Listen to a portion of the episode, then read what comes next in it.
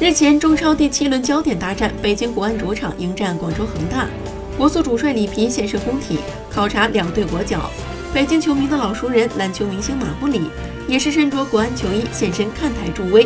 里皮还将与中国足协高层会面，对中国杯组队与比赛情况进行总结，并与足协细化亚洲杯备战及热身赛计划。目前为止，中国队5月26号主场与约旦队的比赛场地还没有确定，其中一个很重要的原因就是里皮要考虑比赛与接下来客战泰国队的衔接合理性问题。他不希望国脚们因旅途劳顿而影响备战质量，因此赛地也需要他这次抵京后与足协高层协商敲定。